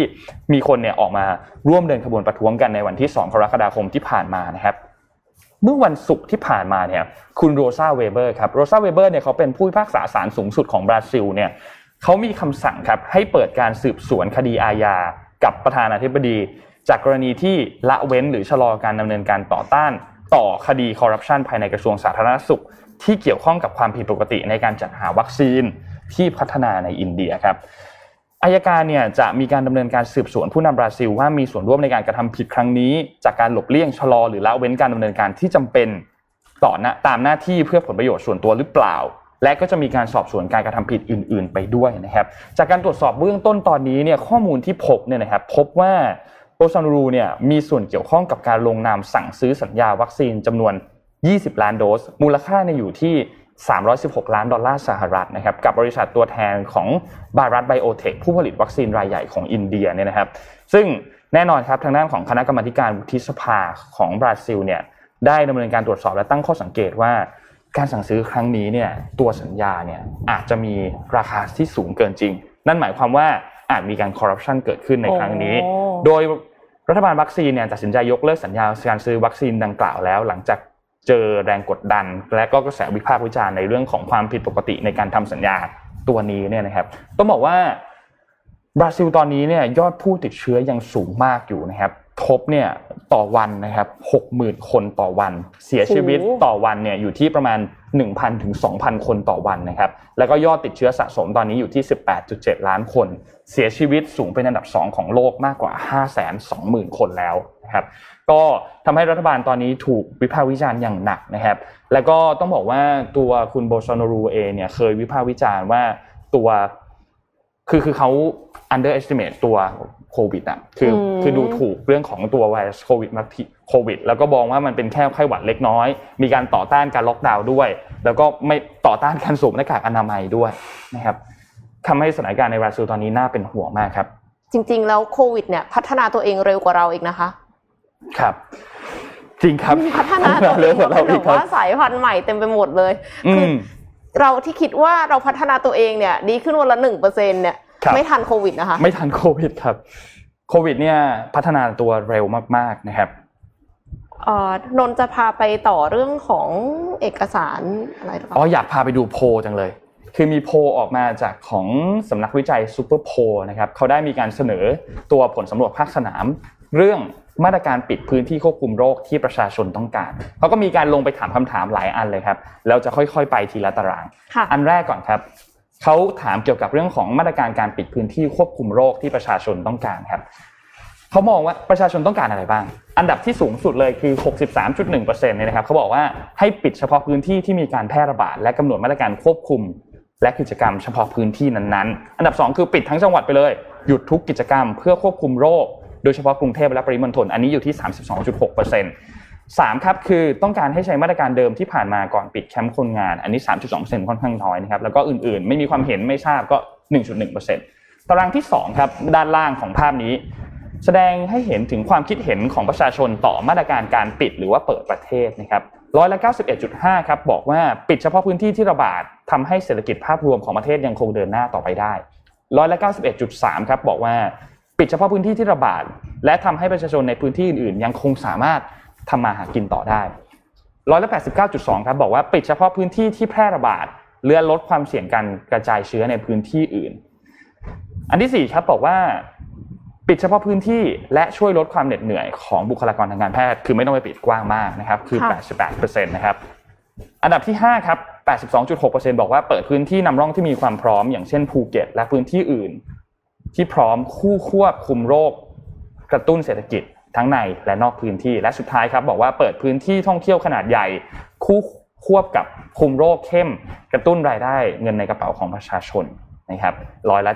78.2 นะครับ ตารางต่อไปครับเป็นตารางที่แสดงความคิดเห็นต่อมาตรการการสนับสนุนการช่วยเหลือประชาชน ผู้รับจ้างในรูปแบบการค้าหมวดอาหารอื่น ผ่านทางแอปพลิเคชัน เช่น Grab Line Man Food Panda Curry ต่างๆนะครับอันดับที่ 1 ครับเห็นด้วยว่าควรจะมีมาตรการนี้ 98 90.8%เลยนะครับและไม่เห็นด้วย9.2%นะครับอันต่อไปครับความคิดเห็นต่อมาตรการการลดปัญหาเตียงผู้ป่วยไม่พอ โดยให้ผู้ป่วยระยะแรกเนี่ย รักษาตัวที่บ้าน พร้อมสนับสนุนเงินรายวันต่อหัว ไม่ว่าจะเป็นค่ายาค่าอาหารและอื่น ๆ ให้ เห็นด้วยครับ 63.3%และไม่เห็นด้วย 36.7%นะครับและตารางสุดท้ายครับตารางที่ 5 ครับ ตารางที่ 5 เนี่ยแสดงความรู้สึกของประชาชนต่อการเมืองในเรื่องของในช่วงโควิด -19 ร้อยละ 98.5%ครับบอกว่าต้องการให้สสสว และนักการเมืองทุกระดับเสนอการเสียสละเงินเดือน และค่าตอบแทน ช่วยประชาชนที่เดือดร้อนจากโคที่เดือดร้อนจากโควิด จนกว่าโควิด -19 จะหมดไปร้อยละ98.5 อันดับ2ครับร้อยละ97.3ครับบอกว่ากังวลว่านักการเมืองฉวยโอกาส หาผลประโยชน์ทางการเมืองบนความทุกข์ของประชาชน และร้อยละ96.6ครับกังวลนักการเมืองปลุกปั่นอารมณ์ และประชาชนให้เกลียดกัน บิดเบือนทำลายกันไม่ช่วยเหลือการแก้ไขปัญหาบ้านเมืองในยามวิกฤตร้อยละ96.6ครับนี่เป็นโพจากซูเปอร์โพที่ทำออกมาล่าสุดนะครับ ก็แสดงให้เห็นว่าประชาชนส่วนใหญ่เนี่ยยังคงต้องก็ต้องการให้มีการตัดเงินเดือน ลดเงินเดือน ยกเลิกการรับเงินเดือนชั่วคราวของทั้งสสและสว เพื่อนำเงินก้อนนั้นเนี่ยมาช่วยเหลือภาคประชาชนแทนมันจะเกิดขึ้นไหมคะคิดว่ายังไงครับนนคิดว่ายากครับ ที่จะเกิดขึ้นในในประเทศสำหรับในประเทศเรานะครับ อาจจะยากนิดหนึ่งที่จะเกิดขึ้นแต่อย่างไรก็อย่าหมดหวังครับ รอติดตามกันต่อไปมาเลเซียเขาเขาทำแล้วนี่ใช่ไหมคะถูกต้องครับมีหลาย ๆ ประเทศที่ทำเรื่องนี้เหมือนกัน อาจจะลดครึ่งหนึ่งหรือว่าลดเฉพาะในคอรมอหรือว่าลดทั้งหมดเลยก็มีหลายประเทศที่ทำเรื่องนี้เหมือนกันครับค่ะไปต่อกันที่คลิปที่ค่อนข้างจะไวรัลนะคะแล้วก็เชื่อว่าหลาย ๆ ท่านอาจจะเคยเห็นมาแล้วด้วยนะคะ CNN รายงานว่าเปโตรเลโอขอโทษค่ะ Petróleos Mexicanos นะคะหรือว่าบริษัทเปเม็กซ์นะคะซึ่งเป็นบริษัทน้ำมันแห่งชาติของเม็กซิโกเนี่ยเปิดเผยสาเหตุเพลิงไหม้ของลูกไฟที่พวยพุ่งจากใต้ทะเลค่ะ คือไม่น่าเชื่อนะทะเลเนี่ยมันก็น้ำมันเยอะมาก แต่ว่าเพลิงไหม้ก็ยังคงปะทุได้นะคะ คือเห็นเหมือนเป็นลูกตาแบบเป็นลูกตาแห่งนรกอยู่อยู่กลางอ่าวเม็กซิโกนั่นนะคะ เขาบอกว่ามันเกิดจากท่อส่งแก๊สใต้น้ำเกิดรอยร้าวค่ะ ลิปวิดีโออันนี้แชร์แชร์กันแพร่หลายมากเลยนะคะเขาเรียกว่าดวงตาแห่งไฟเพราะว่ามันเป็นลักษณะทรงกลมเพลิงไหม้ท่อส่งแก๊สใต้น้ำเนี่ยคือเกิดเมื่อเวลาประมาณตี55ตามเวลาท้องถิ่นเปลวไฟเนี่ยคือโหมไม่ไกลจากแท่นขุดเจาะน้ำมันของเปเม็กซ์นอกชายฝั่งรัฐกัมเปเชนะคะ ทางตะวันออกเฉียงใต้ของประเทศเม็กซิโกเนี่ยก่อนใช้เวลาประมาณ 5 ชั่วโมง ดับเพลิงไหม้ได้หมด 10โมง45 และไม่มีรายงานผู้ได้รับบาดเจ็บหรือว่าผู้คือไม่ได้ต้องอพยพใครจากแท่นขุดเจาะนะคะ แต่ว่าอย่างไรก็ตามค่ะ ก็คือหัวหน้าหน่วยงานควบคุมความปลอดภัยน้ำมันของเม็กซิโกเนี่ยทวีตข้อความว่าไม่ได้มี spill นะครับเอางงก็เลยเดาเอง อันนี้คือเดาเองนะคะว่าคือแก๊สรั่ว แต่ว่าน้ำมันไม่ได้รั่วหรือเปล่า เพราะว่าเขาเป็น คนที่พูดเนี่ยเป็นหัวหน้าหน่วยงานควบคุมความปลอดภัยน้ำมัน อืมเขาไม่ได้อธิบายว่าอะไรที่ลุกไหม้บนผิวน้ำคือเปเม็กซ์บอกว่ากำลังสอบสวนเหตุการณ์นะคะ แล้วก็จะปิดวาล์วท่อส่งแก๊ส เส้นผ่านศูนย์กลาง 30เซนติเมตรก็คือ คิดว่าน่าจะทำให้ไม่เกิดเหตุการณ์นี้อีกมั้งแต่ว่าเปเม็กซ์เนี่ยมีประวัติไม่ค่อยดีนะคะ เมื่อเดือนมกราคมปี 2019 ก็เพิ่งมีเหตุการณ์ท่อส่งน้ำมันบนดินของเปเม็กซ์เนี่ยระเบิดในเม็กซิโก คือเป็นรัฐวิสาหกิจนะครับ ของเม็กซิโก แล้วเสร็จแล้วก็เกิดเหตุการณ์อยู่เรื่อยๆ เลยนะคะ คือเมื่อปี 2019 นี่คือเพิ่ง 2 ปีที่แล้วเองนะคะ ส่งผลให้มีผู้เสียชีวิตถึง 91 คน ครั้งนั้นเปเม็กซ์เนี่ยอ้างว่าเป็นเพราะว่ามีคนพยายามจะขโมยน้ำมันค่ะ คือโทษคนอื่นหน่อยๆ เออ แต่ก็ไม่รู้เหมือนกันว่าว่าจริง ๆ แล้วมันเกิดจากอะไร แล้วก็จริง ๆ มันสามารถที่จะป้องกันได้หรือเปล่านะคะ แต่ว่าคราวนี้เนี่ยอยู่กลางทะเลก็อยากให้ตรวจสอบให้แน่ใจค่ะว่าเป็นเพราะอะไร เพราะว่าคือมันไม่ได้เสียหายเฉพาะตัวเปเม็กซ์เอง แต่ว่าสิ่งแวดล้อมเนี่ยเสียหายแน่นอนนะครัคะบระบบนิเวศ แถวนั้นเนี่ย คือสัตว์น้ำก็ไม่ต้องพูดถึงอะค่ะอืมเพลิงไหม้ขนาดนี้แล้วก็คือถ้าสมมติว่ามันรั่วออกมาเนี่ย ทีนี้ไปไกลเลยนะคะครับรั่วในทะเลอะค่ะ แล้วก็มีมีคนที่คลั่งบิตคอยน์เนี่ยก็ออกมาบอกว่า เนี่ยเป็นไงล่ะ อันเนี้ยทำลายสิ่งแวดล้อมมากกว่าบิตคอยน์ไหม เอาจริง ๆ คือแอบคิดว่าเกี่ยวกันตรงไหนคะคือคือคือเขาก็ไม่ได้ตั้งใจให้มันเกิดสิ่งนี้ไหมเลยครับ ประมาณนั้นค่ะโอเคฮะนนท์พาไปอัปเดตภูเก็ตแซนด์บ็อกซ์บ้างครับภูเก็ตแซนด์บ็อกซ์ผ่านมากี่วันแล้ว ห้าวันละค่ะเข้าวันที่ห้านะครับวันนี้วันที่ห้าแล้วนะครับเริ่มนับตั้งแต่วันที่หนึ่งนะครับมีอัปเดตล่าสุดคือจากกรณีที่มีการเปิดรับนักท่องเที่ยวชาวต่างชาติ เมื่อวันที่หนึ่งที่ผ่านมาเนี่ยพบว่ามีพื้นที่อันหนึ่งครับอันนี้จากศูนย์ข้อมูลโควิดจังหวัดภูเก็ตเนี่ยนะครับได้มีการโพสต์แจ้งรายชื่อ สถานที่เสี่ยงการแพร่ระบาดของโควิด -19 เมื่อวันที่ 3 กรกฎาคมที่ผ่านมาสำหรับใครที่ไปใช้บริการร้าน Starbucks สาขาต่อไปนี้ครับหนึ่งคือ สาขาเซนทรัลฟลอเรสต้าภูเก็ตชั้น G นะครับเมื่อวันที่ 25 เมื่อช่วงตอนเที่ยงครึ่งถึงบ่ายโมง 50 วันที่ 27 เมื่อตอน9โมงถึงเที่ยง วันที่ 28 เมื่อตอน 10 โมงถึงทุ่มหนึ่งและวันที่ 29 เมื่อตอน 10 โมงถึงบ่ายโมง อันนี้คือสาขาที่เซนทรัลฟลอเรสต้าภูเก็ตนะครับ อีกสาขาหนึ่งคือสาขาเซนทรัลภูเก็ตฝั่งเฟสติวัลนะครับเมื่อวันที่ 27 ตอนบ่ายโมงถึงบ่ายโมง 45 ให้มีการรายงานตัวต่อโรงพยาบาลรัฐใกล้บ้าน หรือสำนักงานสาธารณสุขภูเก็ตโดยด่วนนะครับ ก็ใครที่ไปในพื้นที่บริเวณตรงนั้นเนี่ยให้ให้ให้ไปรายงานตัวโดยด่วน เพราะว่าคาดว่าอาจจะมีการพบคลัสเตอร์บริเวณตรงนั้นนะครับ ทีนี้กลัวนอกจากนี้ครับคือ เราไปดูเงื่อนไขนิดนึงครับว่าที่ภูเก็ตแซนด์บ็อกซ์เนี่ยถ้าหากว่าจะยกเลิก ถ้าต้องยกเลิกหรือต้องเบรกหรือต้องอะไรเนี่ยมีเงื่อนไขอะไรบ้างมาทบทวนเงื่อนไขกันอีกครั้งหนึ่งครับ ตัวเงื่อนไขตัวนี้เนี่ยก็แน่นอนว่าเขาก็ต้องวางเงื่อนไขกันมาอยู่แล้วเนาะว่าเดี๋ยวนะต้องขอหาตัวเลขเงื่อนไขนิดนึงหนึ่งคือเงื่อนไขของภูเก็ตแซนด์บ็อกซ์ถ้าหากว่ามีการพบผู้ติดเชื้อนะครับ โดยในจำนวนที่มากกว่า 90 คนต่อสัปดาห์นะ อันนี้ค่ะตลอดทั้งสัปดาห์เนี่ยนะครับอือฮึจะทำการยกเลิกหรือว่าเบรกหรือว่าอะไรก็ตาม หรือจะชะลอหรือจะยุติ ถ้ามีการกระจายโรคครอบคลุม 3 อำเภอ และมากกว่า 6 ตำบลนะครับ ข้อที่ 3 คือถ้ามีการระบาดเกิน 3 คลัสเตอร์ หรือระบาดแบบวงกว้างโดยที่หาสาเหตุไม่ได้นะครับ ข้อทีสี่4 คือมีผู้ป่วยที่ครองเตียงร้อยละ 80 ขึ้นไป และสุดท้ายคือพบการระบาดเชื้อกลายพันธุ์ที่ไม่สามารถควบคุมได้นะครับ ก็จะมีนโยบายที่อาจจะปรับลดกิจกรรม มีการซีลรูทก็คือให้เดินทางแค่ในเอ่อเส้นทางนี้เท่านั้นค่ะหรือมีการกักตัวที่ที่พัก อาจจะปรับโรงแรมเป็นโฮเทลควอนตีนไหมหรือร้ายที่สุดคือยุติโครงการ นี่ก็จะต้องเป็นการทดสอบนะครับ ว่าจะถ้าหากว่ามีการพบตามเงื่อนไขที่กล่าวมาก่อนหน้านี้เนี่ยก็อาจจะต้องชะลอหรือว่ายุติโครงการไปก่อนนะครับ อย่างไรก็ตามณตอนนี้เนี่ยมีประเด็นอันหนึ่งที่เกิดขึ้นมาคือเรื่องของค่าแท็กซี่ หลายๆ คนอาจจะเห็นในโซเชียลมีเดียตอนนี้ว่าค่าแท็กซี่ภูเก็ตแพงมาก จากสนามบินไปป่าตองอาจจะแบบ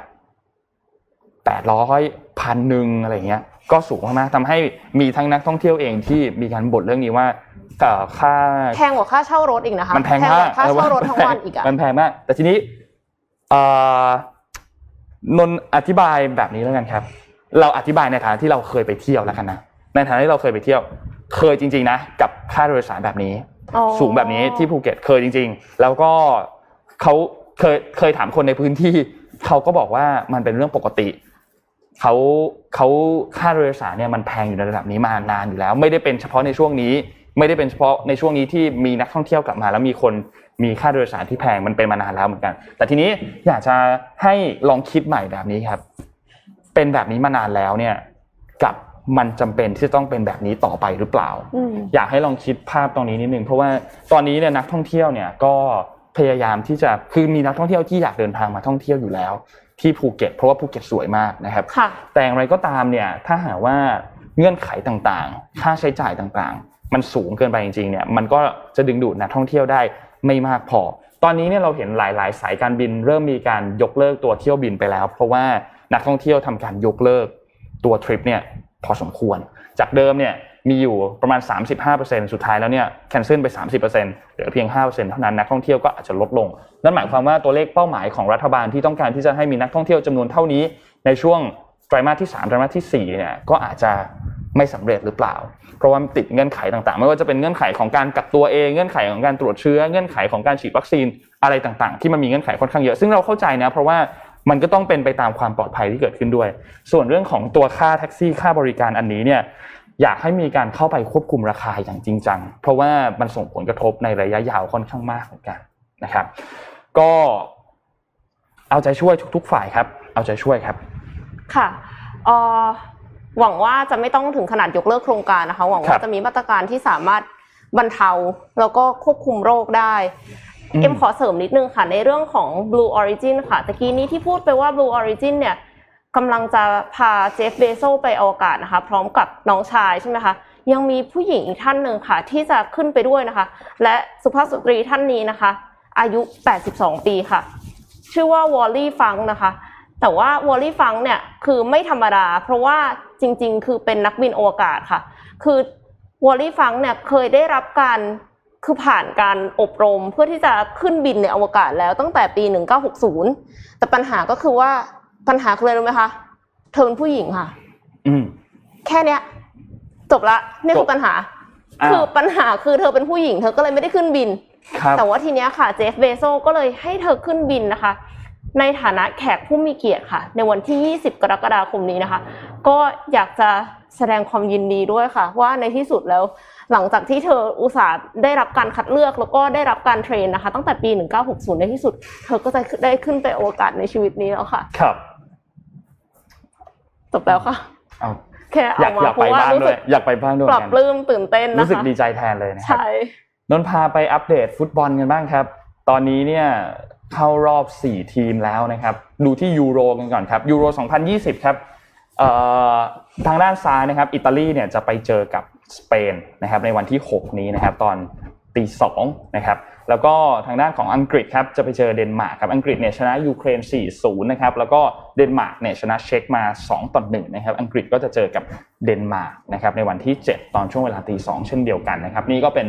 ศึกยูโรครับใครเชียร์ทีมอะไรบ้างก็คอมเมนต์คอมเมนต์กันเข้ามาหน่อยอังกฤษนนท์ยังอยู่ฮะอังกฤษนนท์ยังไม่ตกครับจ้ะอังกฤษยังอยู่ครับ ส่วนอีกเอ่อทัวร์นาเมนต์หนึ่งครับก็คือทัวร์นาเมนต์ของโคปาอเมริกาครับโคปาอเมริกาตอนนี้เนี่ย อาร์เจนตินาครับเอาชนะเอกวาดอร์มาได้ 3-0 นะครับ ก็จะไปเจอกับทางด้านของโคลอมเบียนะครับที่ชนะอุรุกวัยจุดโทษมาได้ 4-2 นะครับ แล้วก็บราซิลครับชนะชิลีมา 1-0 นะครับ เข้าไปพบกับเปรูนะครับที่ชนะปารากวัยมาได้นะครับ ก็หลาย ๆ คนก็ลุ้นให้สุดท้ายแล้วเนี่ยรอบชิงเนี่ยเป็นบิ๊กแมตช์ก็คือเป็นอาร์เจนตินาพบกับบราซิลนะครับจะได้เห็นหรือเปล่าเนี่ยก็ติดตามกันต่อไปนะครับสำหรับโคปาอเมริกานะครับก็ สำหรับโคปาเนี่ยนนท์เชียร์อาร์เจนตินาฮะอย่าแทงนะคะ อย่าแทง อย่าแทงครับเชียร์อาร์เจนตินาครับรอบนี้อยากให้เมสซี่เนี่ยได้ถ้วยกับทีมชาติสักครั้งหนึ่งนะครับ ก็เอาใจช่วยทีมที่ทุกท่านชอบกันครับ ทั้งโคปาทั้งยูโรฮะดูกันไม่ต้องนอนนะครับ ค่ะ สั่งอาหารโรบินฮูดมาทานด้วยนะคะถูกต้องครับใช้โค้ด love AIS นะครับ สั่ง 100ลด50 บาทครับโอ้โหสั่งหนึ่งร้อยลดห้าสิบบาทสั่ง100ลด50 บาทครับขั้นถูกมากต่ำค่ะ100ลด50 บาท3,000 โค้ด ต่อวันนะครับ ก็รีบกดแจไปเลยค่ะจัดหนักไปเลยนะครับ ทางด้านของ Robinhood แล้วก็ AIS นะครับ มีอะไรปิดท้ายกันอีกไหมครับ วันนี้ครบถ้วนแล้วค่ะ ครบถ้วนแล้วเนาะก็วันนี้คิดว่าน่าจะเป็นวันเริ่มต้นสัปดาห์นะครับสำหรับทุกๆท่านนะครับ ก็ขอให้ทุกๆท่านเนี่ยก็ดูแลรักษาตัวเอง รักษาสุขภาพด้วยนะครับ ช่วงเวลาตอนนี้เป็นช่วงเวลาที่ น่าเป็นห่วงมากๆสำหรับสถานการณ์โควิดในบ้านเรานะครับ เรื่องของวัคซีนถ้าเป็นไปได้ใครที่ได้ฉีดนะช่วงเวลาตอนนี้มีโอกาสได้ฉีดเนี่ยไม่ว่าจะเป็นวัคซีนตัวไหนก็อยากให้เข้ารับการฉีดวัคซีนก่อน แล้วแล้วเรื่องของบูสเตอร์ต่างๆ ไม่ว่าจะเป็นบูสเตอร์ mRNA เอง หรือว่าเป็น protein base อย่างตัว Novavax ที่ตอนนี้กำลังทำการวิจัยกันอยู่ ซึ่งได้ผลมาค่อนข้างดีเนี่ยก็รอติดตามกันครับ ตอนนี้ ขอบคุณ t o c a d e r o Time นะครับผู้แทนจำหน่ายนาฬิกา o r i s อย่างเป็นทางการนะครับที่ให้การสนับสนุน Mission Daily Report อย่างยาวนานนะครับก็ขอให้อยู่กับเราไปนานๆนะครับสำหรับใครที่สนใจคอลเลกชันต่างๆ ที่เป็นคอลเลกชันใหม่เนี่ยตอนนี้เขายังจัดงานอยู่นะครับงานเนี่ยจัดจนถึงวันที่ 18 กรกฎาคมนี้เลยนะครับสยามพารากอน Watch Expo 2021นะครับเข้าไปชมคอลเลกชันใหม่ๆได้นะครับขอบคุณ SCB ครับผู้สนับสนุนแสนใจดีของเรานะครับที่อยู่กับเรามาอย่าง ยาวนานนะครับ ใครสนใจข้อมูลดีๆของ SCB EIC หรือว่า SCB 10X เนี่ยก็เข้าไปดูข้อมูลกันได้นะครับ ขอบคุณ AIS ครับ Business 5G Your Trusted Smart Digital Partner นะครับ และสุดท้ายครับ ขอบคุณลูกค้าท่านใหม่ของเรานะครับดีน่ากาบ้านมถั่วเหลืองจมูกข้าวญี่ปุ่น เลือดสมองดีจำเก่งขึ้นได้อีกดื่มดีน่ากาบ้าทุกวันนะครับ ก็ขอบคุณท่านผู้ฟังทุกท่านที่รับฟัง Mission Daily Report ไม่ว่าจะเป็นฟังสดหรือว่ามาฟังย้อนหลังนะครับ ก็ขอบคุณมากๆนะครับ ทุก ๆ ช่องทางเลยนะครับ วันนี้ เราสองคนลาไปก่อนครับ แล้วพบกันใหม่อีกครั้งหนึ่งในวันพรุ่งนี้ครับ สวัสดีครับ สวัสดีค่ะ Mission Daily Report